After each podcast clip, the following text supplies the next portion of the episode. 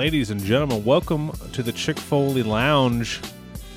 I am your host for this evening, Phil Gentile, aka the Hot Take Kid, and uh, a special segment here we're doing on the show. We're trying to get some extra content for you guys, so I handpicked some uh, individuals I want to do some interviews with from the uh, the podcasting slash wrestling world, and I have one of my favorites on the line right now, Mr. Greg Hyde.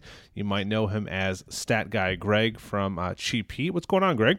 Oh man, your introduction was far too kind.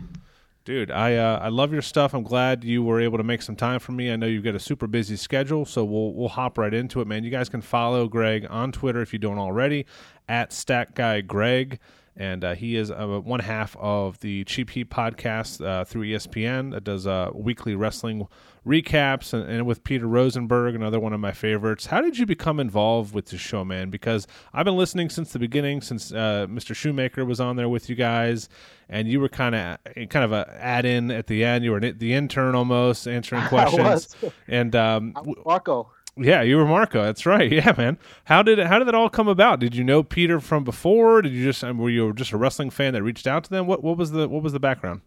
I did not know Peter from before, um, or Shoemaker, or anyone that worked on their show with them. Wow. Or any of their friends. Well, I, I had one mutual friend with the two of them. Um, well, DJ from New York who's since veered off into comedy. I know he still DJs, but he heavy in the comedy world right now too, uh, by the name of Cipha Sounds. Okay. Um, so I was friends with Cipha, and again, huge wrestling mark. So I have, obviously was already listening to Cheap Heat, just like you, going through all the eras. I remember when it wasn't even named Cheap Heat; it was just like had no name. Yeah, yeah, would, yeah. So that's how far back I would listen, and I was just a fan. And then one day, um, I was listening, and it was right around the time of the Hall of Fame, and the Bushwhackers were going in, and they made a comment about the Bushwhackers being from Australia. But I was like, and I'm listening, I'm just like, no, they're not from Australia. I believe they're from New Zealand. Yeah, now, they were the sheep herders back in the day, right? right? Yeah. So Shoemaker made a comment just about them being from Australia, and you know, the level of nerd that I was back then, just like all right, I, I can't take that they made this this error. So I went to social media to sort of correct them, but then it was like I would listen late because their schedule was a bit inconsistent. Some things have remained the same from the beginning because our schedule is also a little bit inconsistent. But my thing was I was gonna go and basically correct them on it. But then I figured, you know, by the time I got to them, I might have been like the sixth or seventh person in line with this same comment and so at that point, I'm just being annoying, right? I'm just piling on. Yeah.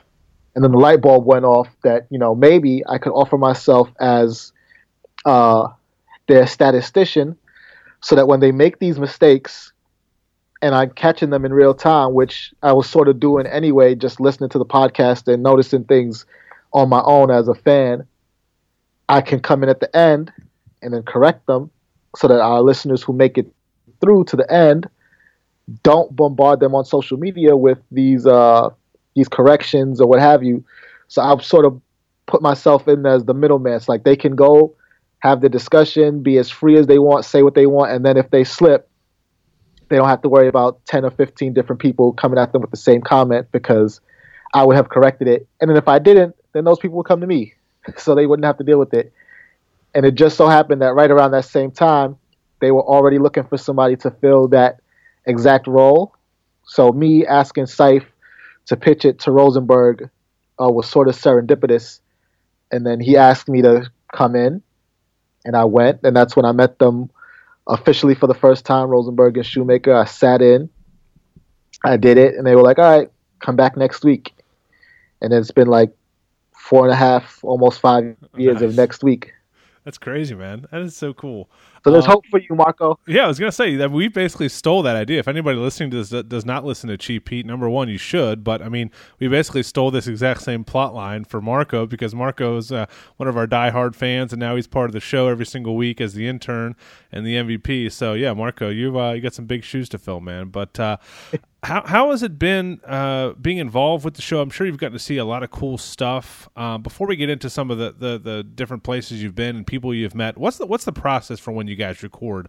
Uh, for us, uh, it was Sheena. Now it's Marco that kind of puts a script together. We kind of chat back and forth uh, via DM and messages about what we want to talk about. Do you guys just go in? P- Peter seems like a guy who can just go off the off the dome with stuff. But do you guys have like a loose script that you follow? What's the process every week, and when do you typically record? No, there's no script, and and um, I didn't think so. You, yeah, we we tried, and you know, I'll say the script does help. It does make it easier because like there's less surprises, and we are able to fill the time. But then, you know, P has about forty different jobs. Man, he's on AM radio at the number one hip hop station in in New York, uh, Hot 97. Then, if uh, afternoon, whatever he does. I don't know. Maybe he naps because he has to be up at like 6 a.m. and go for four hours. And then I'll even say mid morning, not afternoon. And then at like 3 o'clock, he jumps on the Michael Kay show at ESPN. So he does like an afternoon drive show.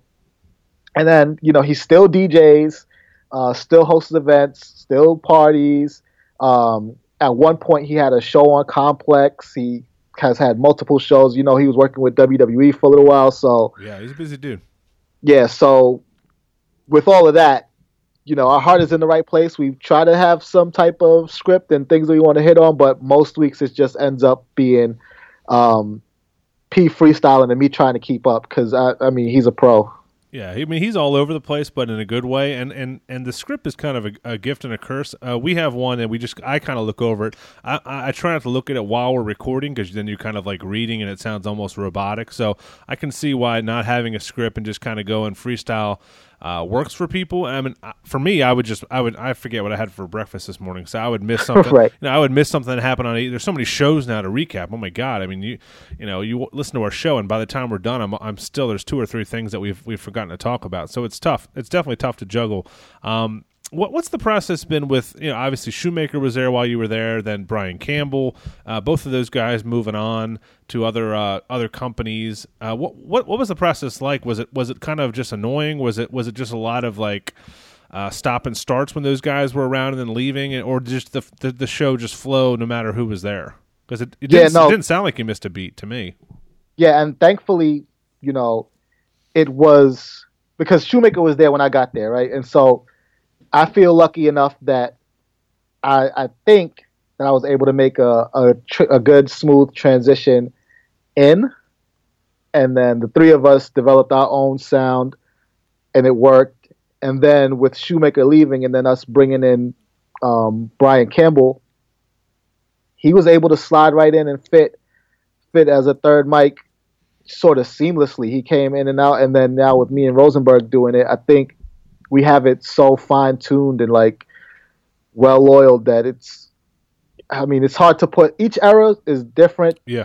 Obviously, it's special to me. Like I, I, think Shoemaker and Rosenberg, them by themselves, was the best, just because I was a fan and I was able to listen to it and enjoy it. But thankfully, every era has like its own sound, its own fan base, its own everything. But you know, I wouldn't say I, we've been lucky because you don't really feel it with the with the you know they're all made. They're all like championship teams almost. And, and I don't I don't want to give you too much of a shine and just make you think I'm brown nosing you, but I mean you you've done a great job, man. If you don't have any kind of experience before you started doing this, I know it's been four or five years, but I mean you're you're you're you're co-hosting a major podcast for the biggest sports brand in the world. Do you ever think about that sometimes? Obviously, you have a pretty busy day job that you know consumes most of your time but i mean you, have done a great job of just like making this kind of a i don't want to say second career but i mean I, I when I will listen to the show, I mean, you, you have a great fan perspective, but I mean, you, you do well. You you come off sounding very intelligent. You you I mean, you seem like you know what you're doing on radio. I would have thought, you know, just listening for the t- first time that you've you know, you've done this your whole life. So I mean, you've you've definitely stepped in there and done well. Well, I mean, first of all, brown nose as much as you like. I'm not going to stop that. do it as you do, sir. Um, but no, I have no experience. And like I said, everything I've learned has just been from um, from watching Rosenberg and doing it with Rosenberg and Shoemaker and Campbell. Like those guys, they they have it sort of perfected, and and you can tell, right? Campbell went on; he has his own show. Um, that's doing well. Shoemaker, same thing, and Rosenberg, like I said, he's all over uh, radio nationally, uh, internationally. So I'm just ha- lucky to be around those guys. What's been some of the the coolest experiences you've had since you've been on the show? Obviously, you've been you know backstage and do a bunch of big high profile events. And and and who are some people maybe you've met that you didn't think were going to be as cool as they were, and just turned out to be you know pretty down to earth, awesome people? Okay, so this is what we're here for, right? The shoot era is happening in cheap heat. Like we name names, we just keep it real. I think for me, the coolest person that I've met throughout all of this has definitely, I want to say, has been Samoa Joe. I've heard that before. My friends at Jimmy Seafood here in Baltimore are big big fans. He always comes to town, gracious, down to earth kind of guy. So yeah, I've, I've heard that from other people as well. Yeah, now he's he's very chill. Like he's just he's mad cool. Like, and it's funny because his persona, um, you know, the heel, like beat him up, bad guy. I also get the sense that that's true to like a side of him, but you know, people aren't one dimensional, right? So just as much as there's a side of Samoa Joe that will break your nose if he has to, there's also a side of him that'll like put his arm around you, give you advice. If he's having a drink, make sure that you're sipping too. If if you're willing to partake, um, laugh with you, joke with you, break bread with you, and um, I've been fortunate enough to to see that side of Joe and I think he's one of the coolest too. Uh, Mark Henry's real cool. Yeah. Um, you know, obviously, Rick, Ric Flair, Naitch. Oh my gosh, I can only imagine. Jesus. Naitch is like he's everything you imagine from the promos in terms of how he's able to like walk into a room and and command it and have everybody gravitate towards him and just like you know be the beam a light at the center of the room uh, obviously Bret Uh, loved talking to him. Loved getting to meet him. Um, so many people. Adam Cole is is absurdly cool. Like it's it's just ridiculous. Kevin Owens is is you know basically everybody. I, I'm trying to think. I can't think of anybody who who has been like not nice or like mean to the point of turning me off of Yeah. them as a fan. But um, I mean, yeah, definitely Bray Wyatt, mad chill. Um, That's cool, man.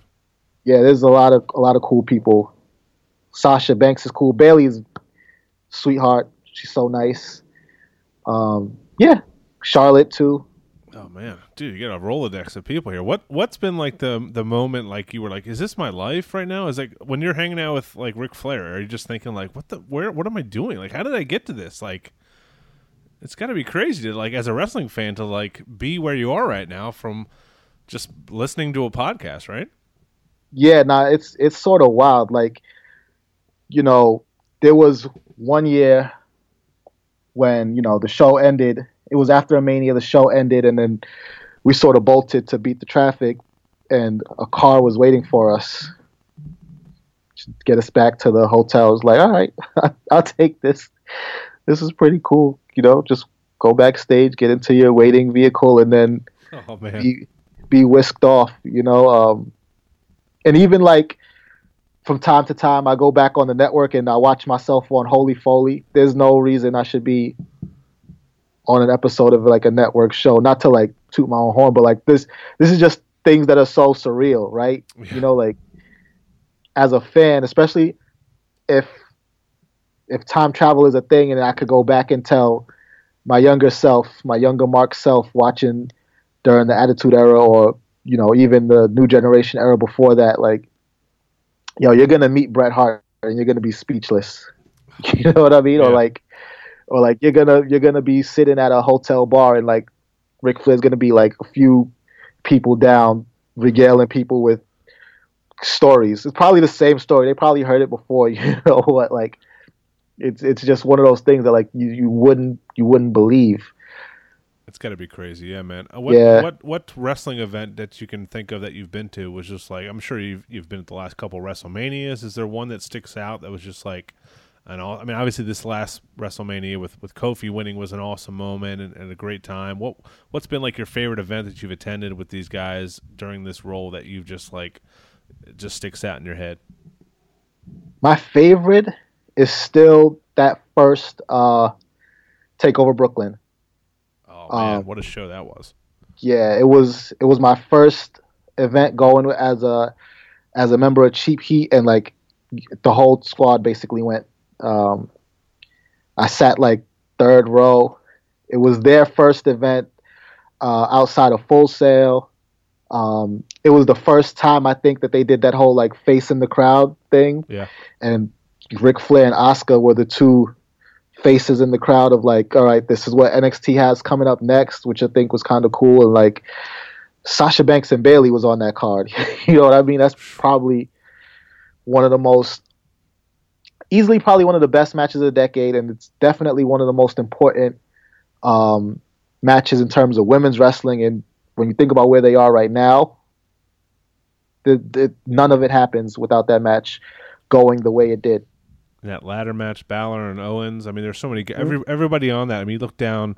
Apollo Crews, Samoa Joe, Corbin, Bayley, Sasha Banks, Balor, Owens, uh, uh, Murphy, uh, I'm gonna skip over the vaudevillains real quick, but everybody yeah, else yeah. on that card was, you know, it's just it's Alexa Bliss. I mean, everybody on that card is now main, you know, main level, big time name. So it's crazy to to see where NXT has come from. Um, let's get into AEW a little bit because me and you seem to get the same knock from people on on our shows or on social media that were uh, complete haters of this brand. And didn't you get a cease and desist about something from AEW? What was that? I, did. I, what was I it? I, I, forget for some reason. My mind is is left me. I did get a cease and desist about a.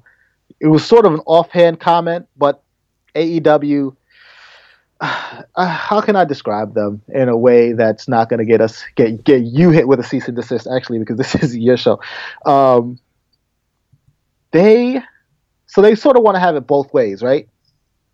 They want to be treated like this player at the top of the mountain, but then they don't also carry themselves that way. What do I mean by that?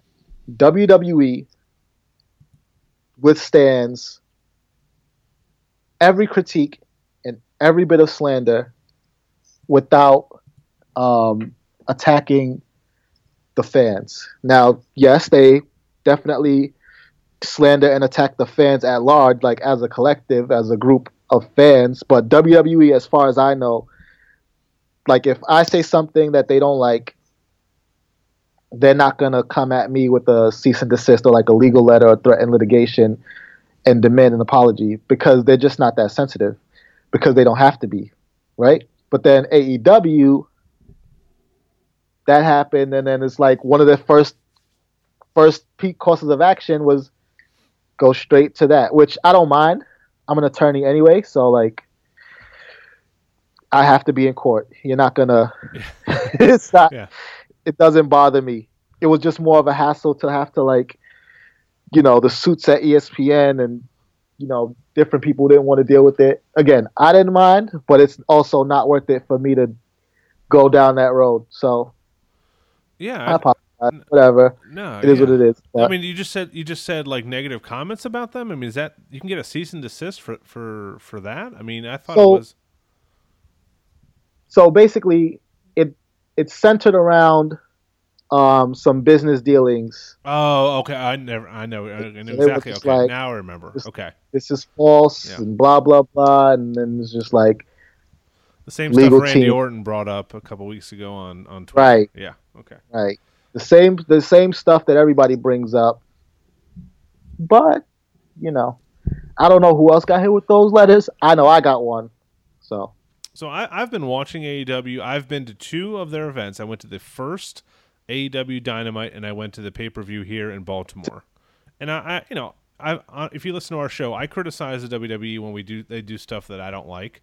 I try to be positive, but it you know creeps in there. But when you criticize AEW, it's it's almost, and I hate to compare it to this, but it's almost like the the rabid Trump fans to me that like just come out of the woodwork and like attack you. Like You you know when when when it first started, I have never. I don't know about you. I had never seen a Young Bucks match. I don't watch New Japan Wrestling. I've been a WWE fan since WrestleMania eight or nine.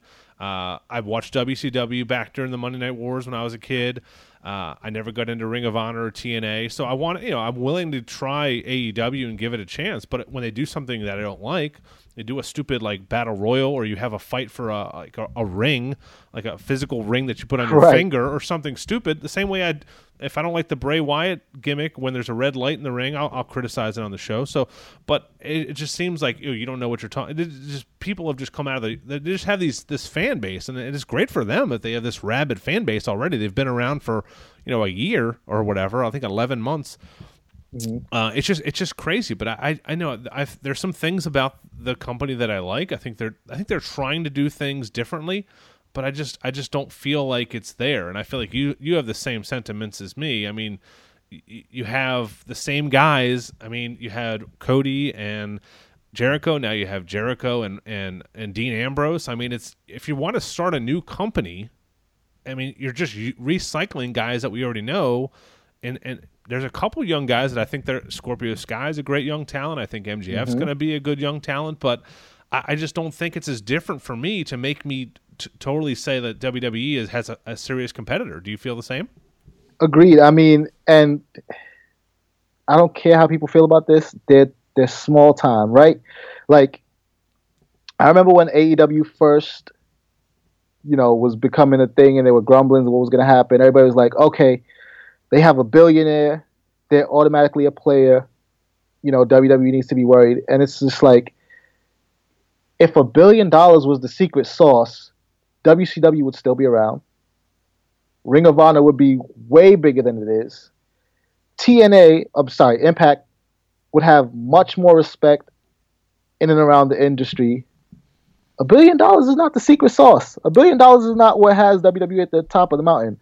It's the money plus the sponsorships, the the business relationships outside of that. The fact that Vince made his billions in this one specific area versus, you know, TV guys or sports guys or energy guys coming in and trying to fund uh, a wrestling company. It, the, they have the greatest collection of, of wrestling minds. It's much more than just a billion dollars.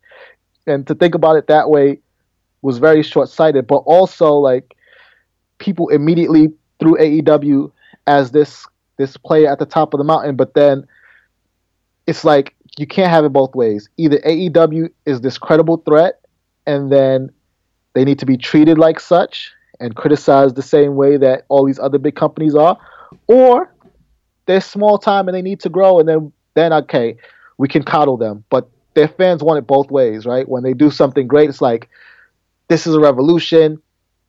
The industry is being changed and shifted, and this is what it means. And then when they stumble, it's like, oh, these are growing pains, and it's like, have you arrived or are you on your way?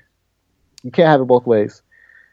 Yeah, it's. I mean, if if if it was all about money, the Yankees would win the World Series every year. I mean, it's not. Yeah. It's it's the perfect analogy. It's just uh, Vince McMahon is grown, literally grown up. You know, he's he's an elderly man now who's been doing this literally his entire life, and and, and also AEW. It's a, just a parallel. Like you want to be different, you want to be new, but you're going to go back and use the Bash at the Beach and all these older WCW themes. Like it's just a weird. Like you have you have. Uh, Diamond Dallas Page showing up randomly and Tully Blanchard and all these older guys. Like it's just, I, I think they'll get there, and I, I don't want them to fail. I think it's okay to have an extra brand, but I mean, when you're losing in the ratings to the WWE's third brand, you're you're not you're not serious competition. I mean, maybe Right. maybe they get there. I don't know. I don't.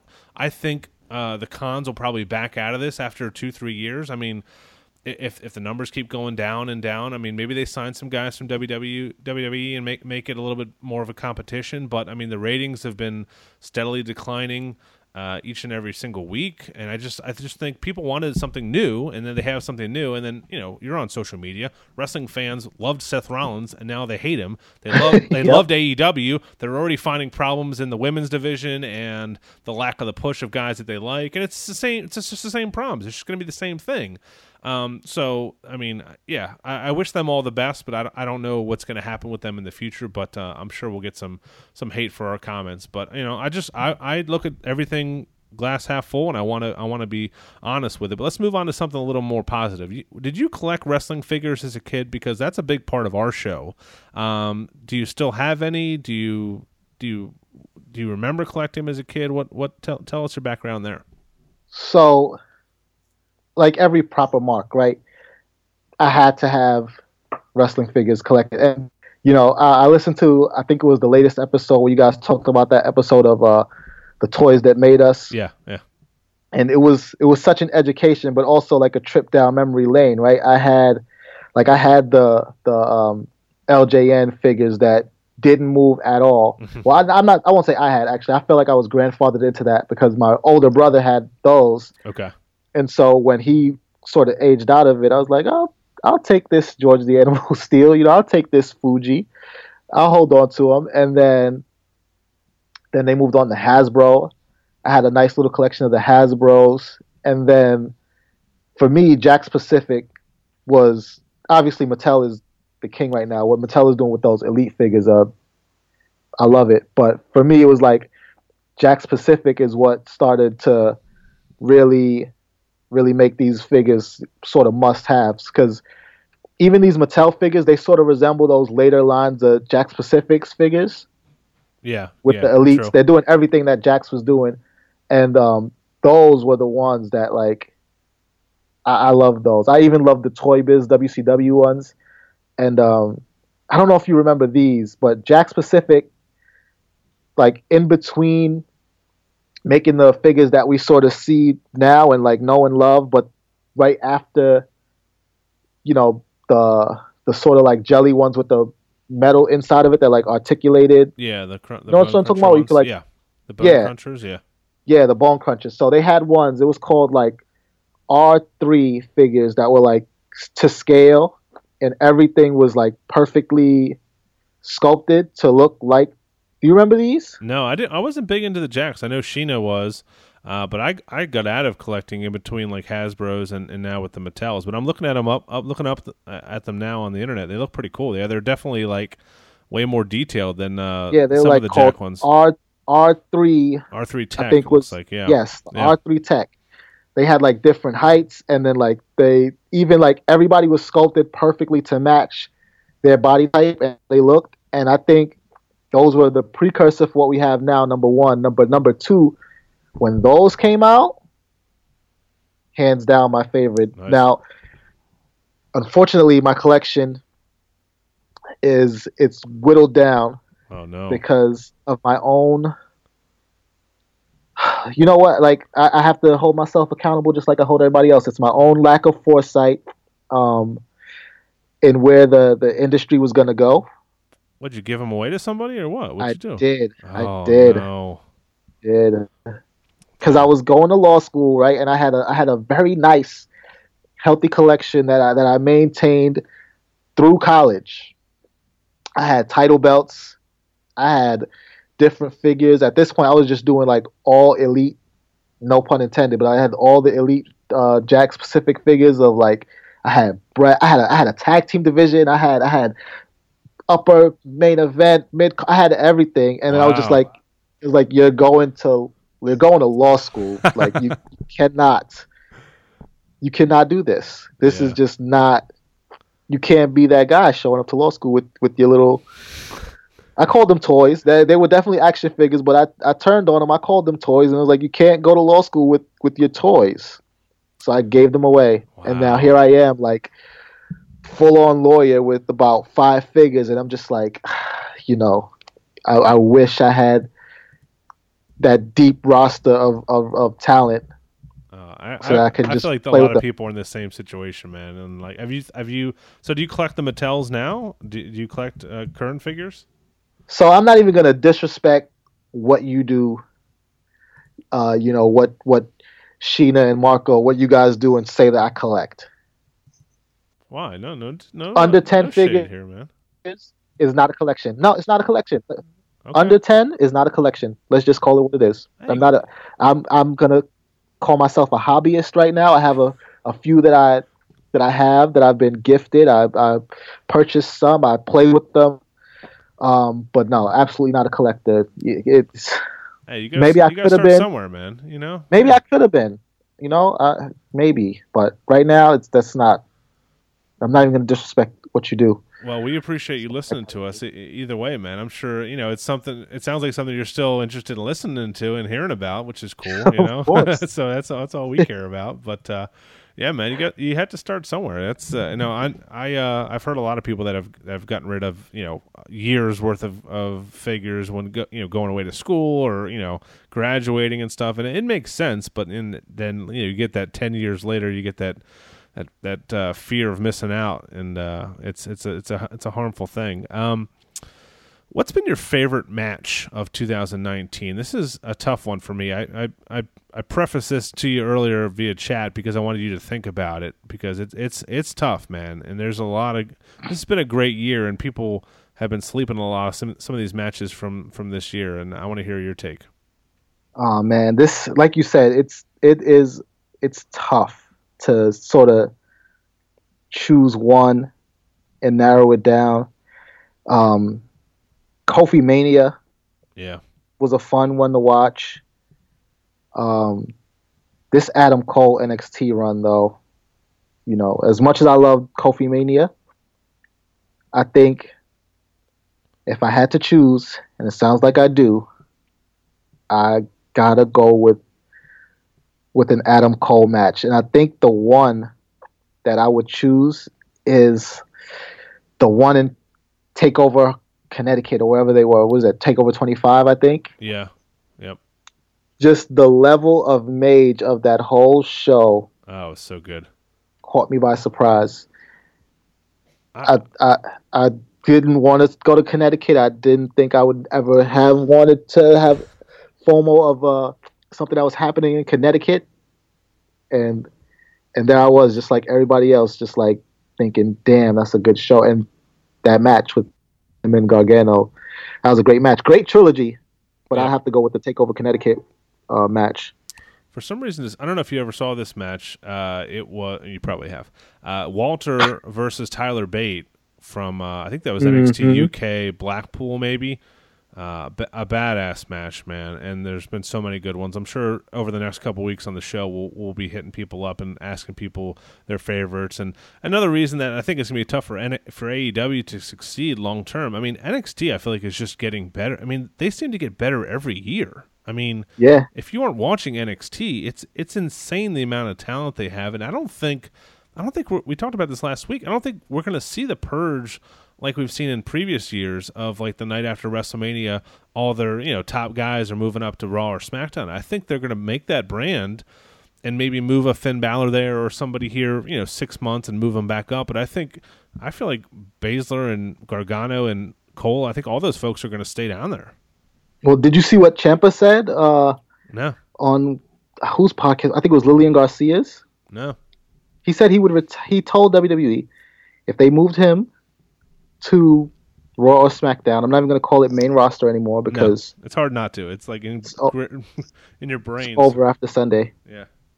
That's no main. NXT is the main is the main roster after Survivor Series. Yeah. But he told them that if they moved him to Raw or SmackDown, he was going to do six months and then retire. Wow. He'll stay in NXT as long as they want. But if they moved him to Raw or SmackDown, Holy shit. I'm sure a lot of folks feel the same way. and then he's retiring, Man. I was just like, wow. Yeah. I mean, it's That just shows you where the brand is. I mean, it's you hear that from a lot of folks down there, and it sounds like, I mean, if you're com- comfortable where you live, it's probably nicer because you don't have to travel as much. I mean, you record, you you you film the show at the same place, and, and I know NXT goes on the road every once in a while, but I mean, damn, if you had a house in Orlando, wherever the hell they are, Full Sail, I mean, you're you're living good. You don't have to pay for hotel rooms and and airfare and you know traveling, being in your rental car all all year, man. It's got to be nice. Yeah, and you get to see your family too, right? Like, Oh yeah, yeah, they're, they're nice too. Yeah. yeah, you you you'll see in a couple years, man. Yeah, sometimes you want to get away a little bit, but you you're uh, you're getting married the same day I got married. You're getting married October 6th next year. Is that right? no, no, November fourteenth. Oh, that's my birthday. I knew it was one of the two one of the two dates. Okay, all right, cool. So I'm getting married on your birthday. yeah, that's my birthday, man. Yeah, Oh shit! yeah. so you're, it's you're, you're just a- about be a good about day. less than a year now. So Yeah, I'm sure that's been consuming a lot of time. Yeah, we're ready, man. She already has her dress. She has a reception dress. Oh, nice! Wow. Um, I have I have yet to pick out my suit because I'm a terrible fiance, but uh, you know, I got her wedding band already. It's Oh. it's, it's on its way. Um, we picked out like playlists. We have the venue booked, um, guest list booked.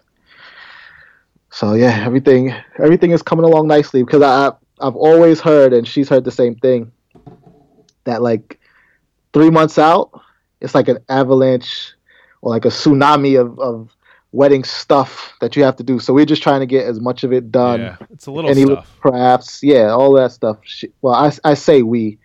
She's yeah, no. the captain of that team. Um, You just get the yes or no. You just give her like a, oh yeah, that looks great. Yeah, I like those flowers. Those will match. Good.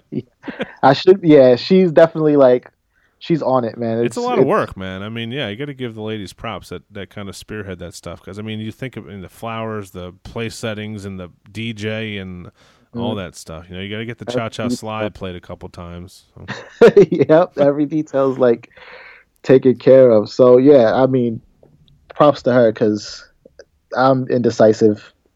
On top of like the stereotypical man stuff when it comes to the wedding, like I'm also indecisive. So I was never gonna be the the right person for that role. Um, two more questions before we get out of here, Greg. I know your your uh, time is valuable. You guys can follow Greg on Twitter at StatGuyGreg. If you had, to, I asked you this question earlier today too. If you had to have uh, a non wrestling fan watch one match to explain like why you love wrestling and to get them into wrestling, what what match would that be? so another tough tough question and i i think i have to take it back to that takeover brooklyn i think i think when we look back um just at the state of wrestling 10 15 years from now there's going to be a match that we can all point to as this is the match that changed everything. Let's see if I can predict what this is going to be. It's one of two matches, just based on that description, right? Yeah. It's either going to be, well, actually, it's one of three. It's either going to be the Daniel Bryan WrestleMania win, Mhm. right? Or it's going to be Okada Omega, Oh wow. Yeah. or it's going to be Sasha Banks and Bayley. Oh my gosh, I thought of a, a fourth one that you didn't think of. What's the fourth? I mean, I'm interested. Stone Cold and Bret Hart from WrestleMania 13. Well, it's funny you should say that. That is, I have a list that of of wrestling matches that I think are like the most important matches in wrestling history or whatever. Stone Cold and Bret Hart from WrestleMania 13 is on the list just because of what it's done for the industry. Mhm. Um, Bret Hart, Shawn Michaels, the Montreal Screwjob is also on that list just because, in my opinion, if that match doesn't happen, this conversation doesn't happen, right? Yeah. If that match doesn't happen, Yep. Nobody cares about what's happening behind the scenes. Like that's the match that it didn't give people a peek behind the curtain. It made people like want to rip the curtains open and find out every little detail of what's going on. Now we need to know who's eating vegan at catering or whatever the case may be. Like we didn't care before that match. Yeah. Did not care. Um, but why I chose the three that I said, I think the Daniel Bryan match was the match that sort of gave fans a level of entitlement in the product and saying that, you know, well, if we don't like this, Yeah, then it yeah. can't be so. We tried it with Cena, but it was literally like a thing that we did with Cena throughout his career. Now it's with everything, every storyline. If we don't like it, it can't be so. And it's because they played with that a little bit too much. now they sort of worked us into a shoot on that you have the power kind of thing, right? Because every one of their champions has been handpicked always since the beginning of time. Mhm. But with Daniel Bryan, we felt like we actually had a say, even though he's also just in a long line of handpicked champions. So, you know, that changed everything in that respect. Okada Omega like blew the lid off like this indie things. It just showed everybody that the indies had just as much to offer as WWE, if not more. And like it created a ripple effect that has us talking about AEW right now. And yeah. then Sasha Banks and Bayley, I put that in there just because, I mean, and I, I say this with no disrespect to the ladies, but they were definitely second tier for most of my fandom as a wrestling fan, uh, most of wrestling history, and it's not it's not through any fault of their own. It was just like these were the roles that they were relegated to, and that match cut the head off of all of that to the point where the women main evented a WrestleMania, and nobody had any legitimate arguments against. Right? They main evented Survivor Series, and again, nobody had any legitimate arguments against them doing it. Um, Becky Lynch is unquestionably the most popular, most over wrestler right now, man, woman, any promotion, anywhere, and it does not happen if this match doesn't sort of not just shatter the glass ceiling off for the ladies, but also take the shackles off. Let them know that like they can do, we can do things that the guys can do. They've gotten ladder matches, war games, uh, elimination chambers. They got tag team titles. They got a fully developed um, division now with with you know mid cards and everything like that. Because this match let everybody know that the women are here, and Sasha Banks and Bayley would be the match that I choose to show a wrestling fan because it's like everything you think you know about wrestling and what it's supposed to be is completely wiped away with that match, especially when you add the element of it being a women's match. There's not really hair pulling. It's not a cat fight. It's like a straight up skill battle between two masters, and it it still holds up. Yeah, make you make me want to go back and watch that match. It's been that was a very long winded answer. No, no, it's good. That was a good answer. Yeah, I have one that doesn't have really the uh, significance like historically, but just if I if someone you know, as, as far as a recent match, uh, Cien Almas versus Gargano from that Takeover Philadelphia is just a match I go back and watch like once a month. That is just an amazing match, and it's just like just the storytelling in the match, just you know everything that they did, just you know nonstop from bell to bell. But uh, that's that's a good list, man. I uh, I uh, I enjoyed all all those matches. Definitely played a part in my fandom. Um, one final question I asked every guest I've ever had on any of my podcasts: If you had one final meal, you're on death row, uh, you know, some a, a, better lawyer than you, you know, could put you in jail or something. Uh, what, what's your last meal if you could eat whatever you wanted? And I'm sure it's going to be some sort of delicious chicken. Of course, and you know, no, for I I know you guys had that cornet conversation last week. No, this is not. That was not one of those comments. I do like oh, delicious chicken. Yeah, yeah. Who doesn't? Come on. Yeah, I mean, find me these people who don't, and I'll find you people who can't be trusted. That's how I think I, about I, it. I, I am on the sorry to, to, interrupt your answer, but I'm in the belief that I would prefer if if I could only have one for the rest of my life, I would have chicken over steak. Much more versatile, much more things you can do with it. And I, I don't I don't ever get sick of chicken. I could eat grilled chicken or chicken wings every mm-hmm. day of the week. It's true. I, I mean, for like a stretch of my my, my being in law school, I did. I ate mad chicken, chicken Alfredo, grilled chicken, uh, uh, boneless chicken wings, bone-in chicken wings, you know, baked chicken, rotisserie chicken, roasted chicken. You know, I, I mean, but to answer your question, before I go off the deep end with all this chicken, um believe it or not, my last meal would have to be a pasta dish. I really wow. do love I love pasta and I think a nice a nice lasagna with a good red wine, like a full bodied red mm. that pairs well with the lasagna. And you know, a perfectly toasted bruschetta on the side with with some olive oil to sort of drizzle on top of that. I'd go out like that. That's a good answer, man. Very good answer. Wow. Cool. Well, you guys. Yeah, I gotta eat now. Yeah, damn. I know, man. I want to watch some wrestling and eat some pasta now. Yeah. Pasta's for me is like one of those things. Like I don't ever think of it how good it is until you go to like a really like legit Italian place and order something. It's like, oh my god, why don't I eat this all the time? It's just like mm-hmm. it's hard to find. Like you know, you can get some crappy pasta at home, but it's just on a, on another level when you go to like a real deal Italian place and make it. You know, or have them make it for you. So. Uh, yeah, especially like somebody's Italian grandmother coming through oh, with the. I mean, Does, doesn't beat it. Only thing that beats that is delicious chicken. I said it. You can uh, you can listen to his podcast. It's Cheap Heat with Peter Rosenberg. Uh, you can scri- subscribe to it wherever you listen to podcasts. Uh, they do a show every single week. If you don't listen, you you really should. Greg, thank you for taking some time out. Been a fan of Yo, yours. thank you. No, I've been a fan of yours for a long time, and I'm I'm, I'm thankful we're able to uh, make our schedules work here and get get on the phone together.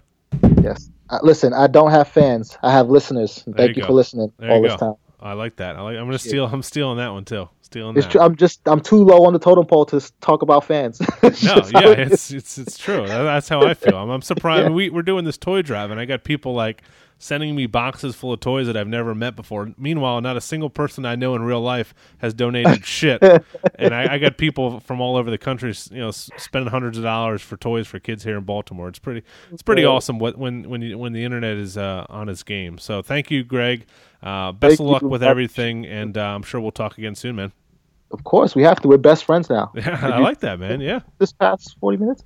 yeah, 45 minutes, man. Get back to work. Come on. All right, thanks, man.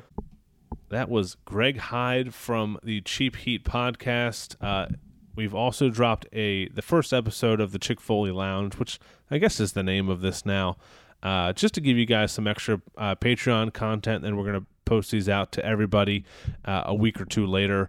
Um, our first episode was with AEW backstage announcer Chris Van Vliet, who, if you don't know who he is, you should definitely follow him. He's interviewed everybody from John Cena to The Rock. Uh, has done some recent interviews with Jon Moxley and Cody Rhodes and a bunch of the the big names in AEW. Uh, I was glad to have Greg on from uh, Cheap Heat. And uh, there's a couple more names that we have in the chamber here. So if you're listening to this now, stay tuned. Um, I'm trying to pick the brains of a lot of the folks that I enjoy listening to uh, that interview or do podcasts that we don't really get to hear, you know, their side of things. Uh, and it's been fun so far. So thank you guys for listening. Thank you for our sponsors, Ringside Collectibles, uh, the folks over at Chalkline, and the folks over at uh, collar and elbow brand.com for supporting us and everything that we do. And thank you to you guys, the listeners that have supported us uh, both uh, emotionally and spiritually and financially and all that good stuff. Uh, we appreciate you guys and uh, stay classy, Marks. We'll talk to you again soon.